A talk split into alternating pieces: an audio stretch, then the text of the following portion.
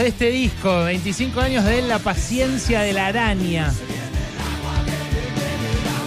Hace un tiempito se juntaron de vuelta a tocar los Caballeros de la Quema.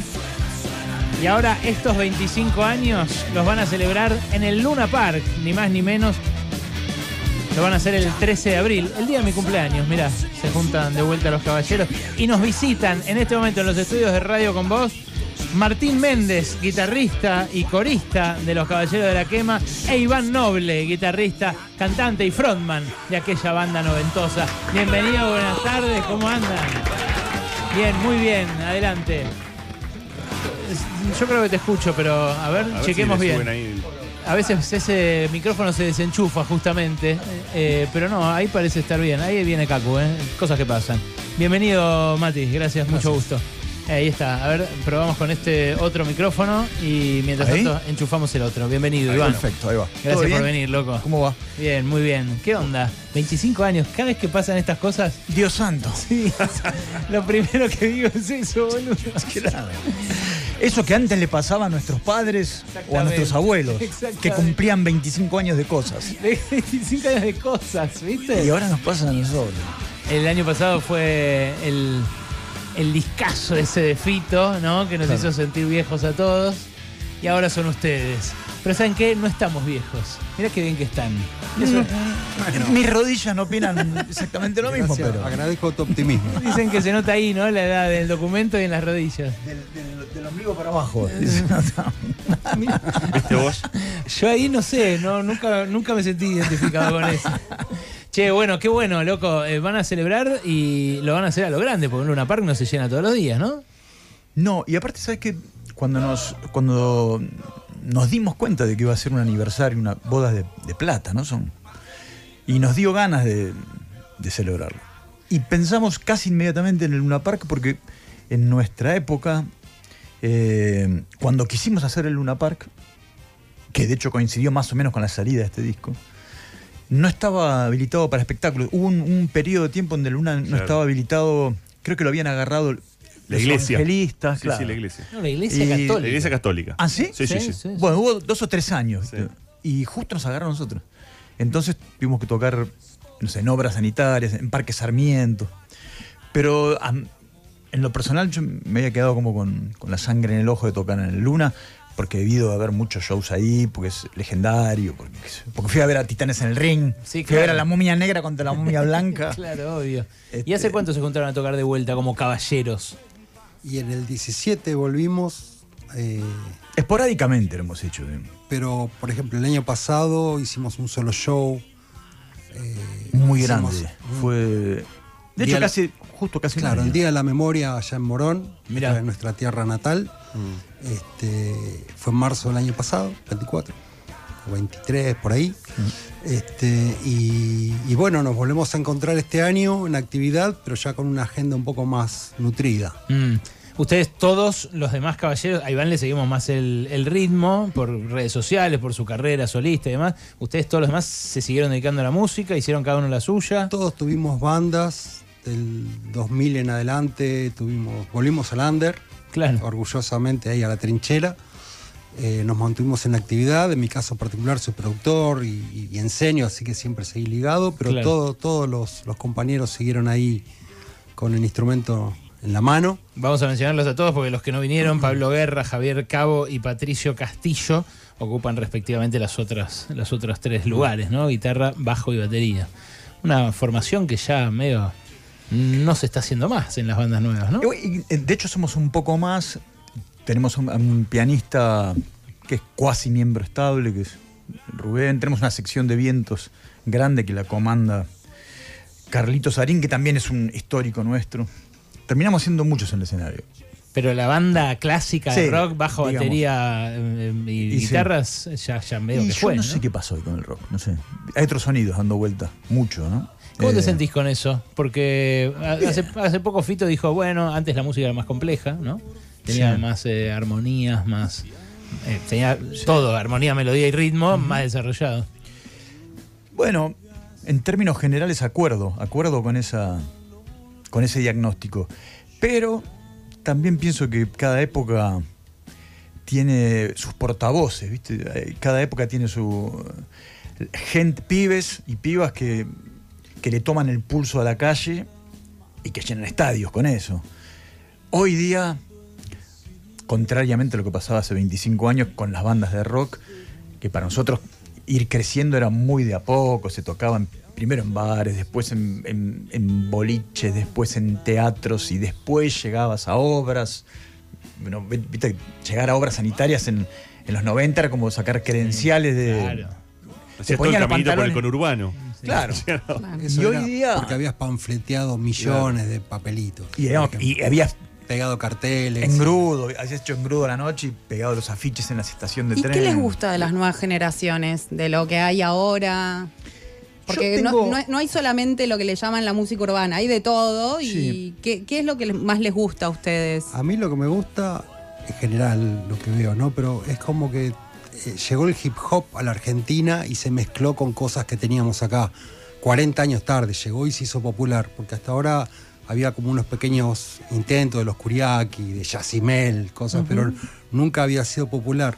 Y me parece que, que entró y se chocó con la cumbia, con las cumbias, con los distintos tipos, eh, y con. Y bueno, y dio lugar y se encontró con una generación de pibes que ya venía haciendo freestyle en las plazas. Claro, sí. Y, bueno, confluyó y es, es lo como dice Iván, es capaz que el ritmo de la calle para la juventud lo tienen ellos, capaz no, lo tienen. Y las bandas de rock que seguimos rascando la guitarra y haciendo nuestras viejas canciones, pero que sentimos por los shows que damos que siguen vivas, no es que nos jubilaron. No, de hecho, si 25 años después podemos tocar nuestras canciones, que decir que hay dos que hubo hay un, vaso comunicante generacional que pasó de padres a hijos, que de hecho eso es lo más notable en los shows que hicimos con Caballeros estos tres o cuatro años, fueron cuatro o cinco shows.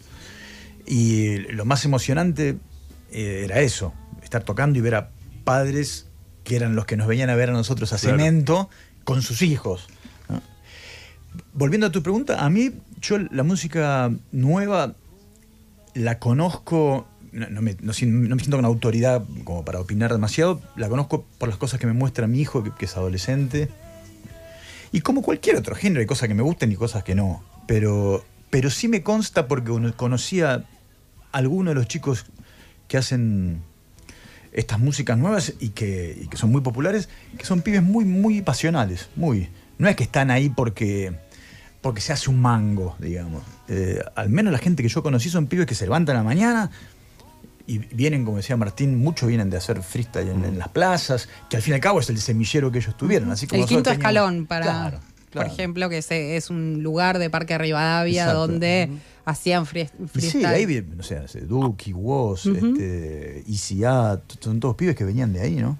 Y después hay muchos pibes en el interior que también son, eh, son interesantes. Yo empiezo también a prestar la atención a, a lo que dicen y la verdad es que no ocurre muy seguido, pero de vez en cuando escucho letras que me parecen muy interesantes también. Me parece que son pibes que. ¿En qué sentido te parece que eh, ellos encarnan el hoy y ustedes encarnaron los 90? Porque, bueno, también uno es fruto de sus circunstancias. Sí, claro. Mirá, nosotros, yo creo que Caballeros, Los Piojos, La Renga, La Versuit, digamos, las bandas de los 90, el caldo de cultivo social, si querés, eh, eran eh, eso, los 90, el menemismo, etc. Eso cruzaba, definitivamente cruzó a las bandas, cruzó las canciones, no a todas, pero, pero había un puñado de canciones de cada una de estas bandas que te nombro que, me parece que, que eran un poco el, viejo asunto de, pintar la aldea, ¿viste? Eh, nos habrá salido más o menos bien, no lo sé. Y la confluencia con los organismos de derechos humanos también, que todas esas bandas que nombró y otras más. en los festivales de las madres. Claro, porque atravesar, venían del indulto, de la de de punto final, y el rock en ese momento fue como importante. Yo los recuerdo, creo que han tocado en Ferro, en un recital de las madres. Claro, y bueno, ese, fue el aniversario de los, 20 años. Los 20 años, Que eso fue un show histórico. Impresionante. Impresionante. Diorio, Versuit, ustedes. Sí, divididos. divididos. Este, León. Mm. Eh, después era una época muy este, efervescente en todo sentido y, el rock estaba teníamos el pulso de la calle, lo que yo decía recién de estos pibes, no sé, el martes te llamaban por teléfono, no había WhatsApp, ¿no? Y te llamaba el manager de alguna banda y te decía, che, se está haciendo algo por Bulacio en Diagonal Norte y, y 9 de julio, y en cuatro días ibas y había una cosa ahí de trinchera, si querés muy rústica, pero muy convocante también. O sea, estaba en la calle esa sensación de que se necesitaba una música que de alguna manera fuera de vuelta, portavoz de lo que ocurría.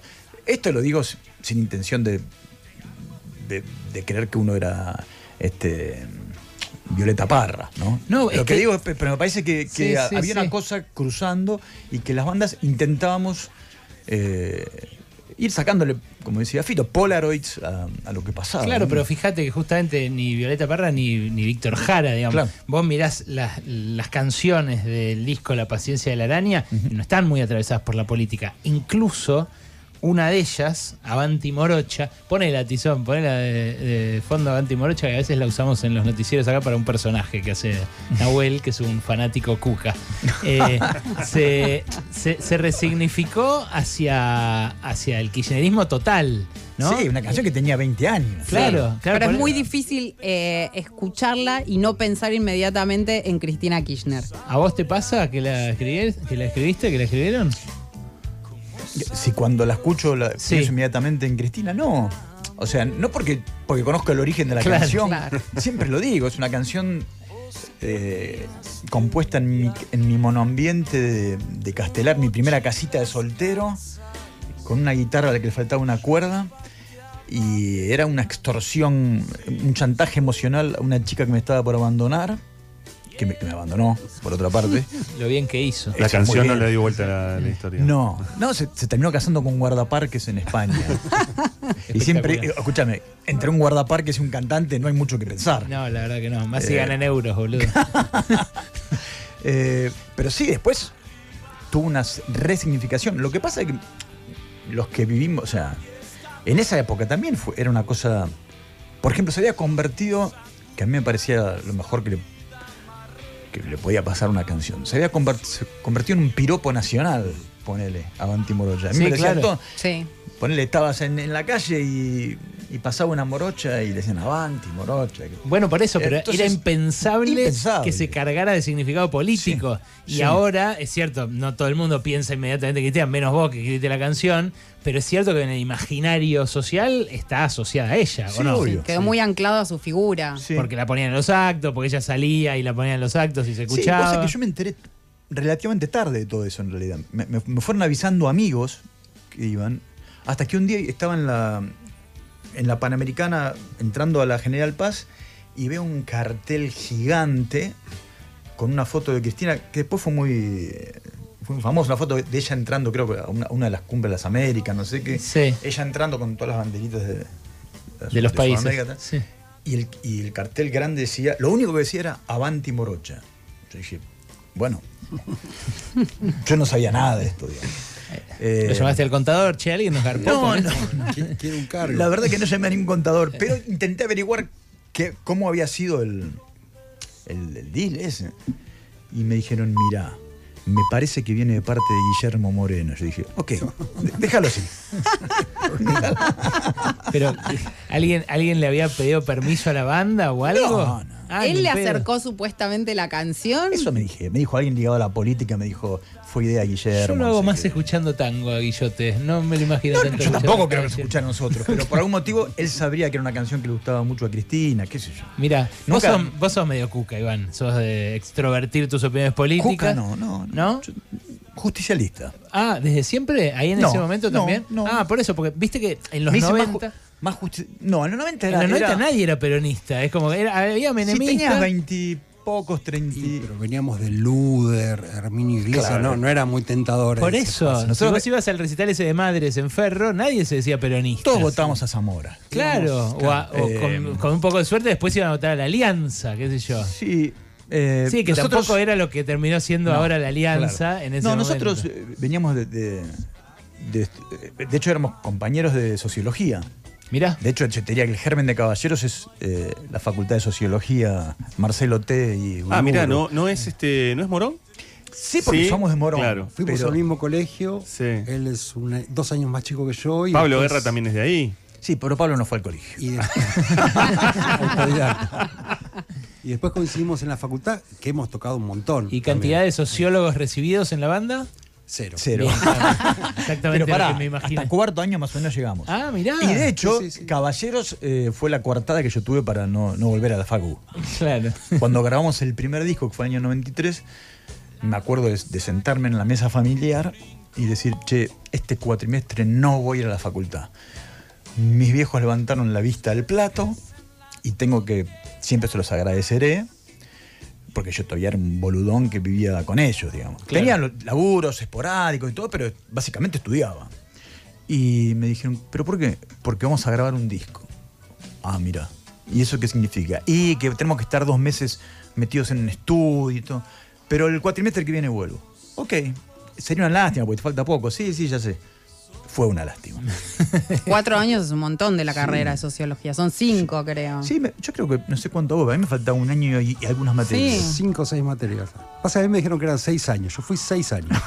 Llegué a cierto punto. Claro. Y tocábamos mucho en el, en el bar del sur, que era un bar que estaba Sí, abajo de la de, de socio. Mirá. Eh, así que tenemos orígenes universitarios. Es probable que no se noten, pero los tenemos. Espectacular. Por suerte. Es probable que no se noten. Claro. Están celebrando sus 25 años los Caballeros de la Quema. Van a tocar en el Luna Park el 13 de abril eh, para celebrar justamente eh, este aniversario de La Paciencia de la Araña. Un disco lleno de hits. Mira, ya escuchamos recién eh, Avanti Morocha, eh, pero abrimos con Rajar Rata. Y ahora que estamos escuchando, Tizón, ¿qué tenés de fondo? Más de lo menos, también eh, del mismo Tiene disco. oxidado, que es un, es un- Sí. es un tema que también. Pero, pero Este lo es que pasa es que. Ahí va. Eh, claro, es un poco una banda de sonido de nuestra juventud también, ¿no? 25 años, a, a- a todos, ¿no? Pero 25 años después, vos eh, incluso buscaste otros sonidos también, este, ya, ya como solista. Cuando te vas reencontrando otra vez con, con estas canciones, ¿qué, qué te, qué te ocurre? ¿Las redescubrís? Mira, ¿Tenés yo tenía bastante cagazo con, con ese asunto. Mm. Porque mm, durante muchos años, co- como solista, adrede, digamos, y, co- y como, una, como, como una decisión artística, yo me había volcado a la- lo que más cómodo me, me sentía que era canciones, Mm. más tranquilas, más folk, tal vez. un- y no sabía qué iba a pasar cuando me reencontraba con el sonido más crudo de, de- de una banda como Caballeros. Eh, pero inmediatamente me, se me dibujó una sonrisa en, en la cara y en, el, y en el- y en el alma, digamos, cuando empecé a ensayar, porque no me fue nada difícil, digamos, eh, hacerme cargo de, de- de poner la, la cara y cantar esas canciones de nuevo. Por supuesto, algunas me gustan más que otras, Claro. pero creo que cualquier cosa que uno hizo hace 25 años o 30, como las remeras, ¿viste? Algunas todavía te quedan y otras decís, qué sé yo, no sé, por ahí ya. Son un buen Pero- recuerdo, claro. Más de, la- aquel, de aquel bosque de la Claro, misma. Pero sí. la inmensa mayoría de las canciones me siguen gustando mucho. Y la verdad que puede sonar a frase hecha, pero estoy absolutamente convencido y todos los que vayan al, al Luna Park creo que lo van a, se van a dar cuenta, o los que nos hayan visto estos años, estos pocos shows que hicimos, que me gusta mucho más la banda ahora que, que cuando teníamos 30 años. ¿Sos de hablar en los shows, Iván, vos? ¿De hablar entre tema y tema? ¿Viste que hay estilos? Sí, pero mm, a veces este, hablo de un poquito de más. Debería hablar un poco. Sí. ¿Qué quiere decir eso que hablas un poquito de más? No, que se pone medio café concert y eso, Claro. eso tiene que ver más con, con lugares más reducidos, pero... eh, Sí, más intimista claro. la cosa. No, es No, para y además, eh, me parece que una cosa cuando uno es... Cuando sos solista, sos portavoz de lo tuyo y, y cuando estás, sos, digamos, cantante de una banda, uno supone que lo que va a decir todos más o menos están de acuerdo, pero tampoco te vas a poner a filosofar demasiado. Claro, tenés que representar de algún modo. No, bueno, yo porque quiero eh, cerrar volviendo a la política, que te decía, eh, en su origen, una canción como Anti Morocha era un- para una piba que al final te largó. Eh, y terminó siendo un himno Una piba que te largó sonó, sonó muy 70, ¿eh? Sí, también. La piba que te largó. Una flaca, no te la fifaste.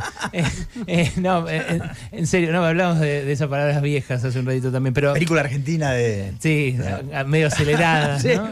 medio picheada. No, la verdad que, en serio, es tan distinto este mundo al del 98 y, cambió tanto políticamente, medio que fue y volvió, porque se, se sobrepolitizó o se politizó mucho, no sé si sobre, y ahora parece volver a despolitizarse. Por eso eh, me interesa preguntarte por esto. Eh, ¿Vos sentís que eh, ese diálogo con el que te escucha ahora se hace sobre otras bases? ¿Sobre las bases ya de todo lo que transcurrió políticamente en estos 25 años? Es una muy buena pregunta, pero no sé si estoy en condiciones de contestártela, porque en realidad eso es. lo sabe más la gente que nosotros. ¿no? Yo, insisto, Caballeros tiene una impronta, tenía barra, tiene una impronta política, si querés, pero también tiene otro, tipo de canciones que, no lo son necesariamente, ¿no? Eh, yo no sé, la gente que tiene 50 horas y que nos viene a ver, eh, cuán ¿Cuán politizada está? ¿Cuán politizada está? ¿Cuán harta está? Esa es la pregunta, ¿Cuán, cuán descreída? ¿Qué pensás vos? ¿Qué, qué aventuras? Yo creo que, yo, digamos, si tengo que, si el termómetro son, es mi, son mis amigos, como mi generación, ¿no? mis, amigos, mis conocidos. Yo creo que somos hijos de, decepciones muy, muy grandes. Eh, en realidad somos hijos de, la ilusión democrática, porque yo me acuerdo que yo tenía 15, 16 cuando, cuando se retornó a la democracia. Me acuerdo perfectamente del entusiasmo de mis viejos y de sus amigos, y uno subido a eso con 15, 16 añitos, ¿no? El destape. Claro, el destape, la primavera democrática. Total. Y después, bueno, yo creo que tal vez la, enorme deuda que, tiene, que seguro tiene la democracia eh, con respecto a las situaciones más urgentes de, la gente, yo creo que, te va, de alguna manera te va desanimando y te va haciendo un poquito cínico y un poquito escéptico. Mm. A mí no me gusta igual pararme en ese lugar. Reconozco que muchas veces ocurre, que muchas veces termino diciendo, ¿por qué no se van todos a la concha de su madre? Pero me parece que es una mirada muy, eso, muy cínica, y viste que el cinismo después de los 40, 50 años es, como una amargura que yo no quisiera llevar a mis espaldas. Total. Y tampoco se la quisiera transmitir a, qué sé yo, a mi hijo que tiene 17. Mm. Es un, digamos, a mí me parece que este es un país eh, complicadísimo, punto. ¿Cuál no lo es, digamos, no? Porque a veces está, a mí lo que más realmente más trato de, desactivar en las charlas que tengo con mi hijo o con, mis sobrinos, trato de desactivar esa cosa de, desánimo eh, prácticamente cotidiano de este país, hay que irse, hay que irse, hay que hacer el pasaporte y no sé qué, porque si te vas a Bélgica en tres meses te compraste un auto. Y es un relato que a mí me parece, primero que me parece falso, ¿no? Falaz por lo menos. Y segundo, que parece un poco desagradecido, sobre todo con la gente con la cual yo me codeo, porque yo la verdad que soy un tipo de clase media acomodada. Entonces, si, e, ese discurso mm, lo escucho de alguien, de un pibe que, que gana este, 15 lucas por mes, o de la señora que viene a laburar a mi casa, qué sé yo, yo creo que tiene más basamento. Ahora, cuando ese discurso eh, casi de desprecio nacional, eh, está en boca de gente que tiene prosperidad, que realmente tiene prosperidad. O sea, un tipo que te dice en este país no se puede vivir y a los 15 días te manda una foto eh, haciendo parapente en, Colombia. Bueno. Ahora, lo peligroso de ese, de ese hastío, porque nosotros también hemos sentido hastío en algún momento. Es una gran palabra. Eh, pero lo peligroso de eso es cuando, más que decir me voy del país, te terminan abrazando ideas de ultraderecha, ¿no? Este discurso. Y bueno, ese es un peligro grande, pero yo creo que ahí la sociología debe tener bastante para decir, mm. porque a lo mejor hay que pensar que a los pibes de 17, 18, 19 años, eso que nosotros sí sabemos o que sí conocimos, mm. la verdad es que no, no, tienen por qué saberlo exactamente si en sus casas no se habla de política o por ahí se habla, por ahí sus, sus papás son los que no, no sé, voy a decir una boludez. Pero quiero decir, eh, para muchos la ultraderecha es lo nuevo y para lo que tenemos más de cuenta es no, si era Martínez II, si era Caballo, ¿qué hay de nuevo? No hay nada nuevo. El envase, el envase nuevo. Pero bueno, eh, yo creo que pelearse con eso, solo desde lo ideológico de los 50 años, es, me parece que es una batalla también medio perdida. Bueno, puede decirle a un pibe de 20 años, no seas ignorante, mm. porque a lo mejor el pibe te dice, loco, eh, ¿Cuál es la clásica frase que se suele escuchar? Es, ya se probó con el peronismo, se probó con el calvinismo, bueno, entonces hay que probar algo nuevo. Necesitamos un cambio. Claro. Bueno, es que yo entiendo ese instinto en gente muy joven, ¿no? No lo comparto, me asusta y quisiera que desaparezca ese instinto. Pero bueno, también, entonces, es verdad que los políticos tradicionales, o la inmensa mayoría, debería preguntarse, bueno, algo habrán o no habrán hecho para que esté esa desilusión y esa... Iván, ¿y vos, vos que te identificás con el peronismo, qué crees que pasó en estos años? Con el peronismo en, líneas generales. Sí, sí, en términos generales. Y además, eh, tardíamente, y me hice más peronista que nunca, del 2015 al 2019, claramente. Como le pasó creo que a mucha gente. ¿Por qué? Bueno, porque terminé de entender... Eh, me estoy acordando de la charla que tuviste con Cristina vos. De tu histórica charla con Cristina. Terminé de entender que en realidad en la. Es lo que yo creo, que en el, conflicto madre de este país, en, esa lucha que para mí, simplificándolo a, grosso modo dicho, entre, entre un país para muchos y un país para pocos, el peronismo siempre termina siendo eh, el mejor escudero y defensor de, las mayorías postergadas. ¿Te acordás Ahora, podemos hacer todo un, desarrollo. ¿Te acordás lo que decía Cristina en ese diálogo, más o menos, soberamente? A vos, lo que te decía, si querés molestar al poder, votar al peronismo. Sí, y yo después, ¿sabes qué? Le hice caso. En 2019 voté a, Alberto Fernández. ¿Te parece que incomodó mucho el poder? Mm, no. Ah, ok, a mí tampoco. Por eso. Bueno, pero Digo, yo creo que ese diálogo se resignificó mucho durante este gobierno. Pero, así, como... pero también pienso que la política es el arte de lo posible y, arriba de la mesa no había mucho. ¿eh? O sea, ¿Era eso o era Macri de vuelta? Bueno. Y la, versión anterior fue Scioli, o sea que... Mm, Por eso, a veces parece que... La tendencia ya era esa hace tiempo. Sí. Igual es, eh, viste, al charlar de política vas a como abriendo ventanas. Yo estoy leyendo, desde hace un tiempo voy leyendo los volúmenes estoy leyendo eh, con mucha devoción y gusto eh, Revolución y Contrarrevolución, el, el, libro del Colo Ramos. Sí, Jorge Velardo Ramos. Claro. Si querés, me siento muy indicado con eso, como con la izquierda nacional que termina en el peronismo o en el, con el pan-peronismo. Claro. Y está todo ahí. O sea, cada dos, cada dos páginas que lees del año, desde el año 1850 y pico, decís, claro, más o menos es lo mismo. O sea, lo que pasa es que van cambiando los protagonistas, pero el conflicto madre, el, un país este, para pocos, un país para muchos, y bueno. Sí, ese clivaje se puede establecer de modo universal. Sí. Eso es así. Y, eh, pero, y, de verdad, es lo que pasaba hace 100 años o 150 años. ahora, ahora voy por el tomo que habla de, la Belle Époque, Belle Époque ¿no? Eh, o sea, de, 1904 a 1910. Sí. El, establecimiento, cuando, cuando asume Quintana. Sí, sí. ¿no? Y ahí te das cuenta de, las actitudes y, los, eh, y las conductas políticas de todos los actores, Sociedad Rural Argentina, este Partido Conservador.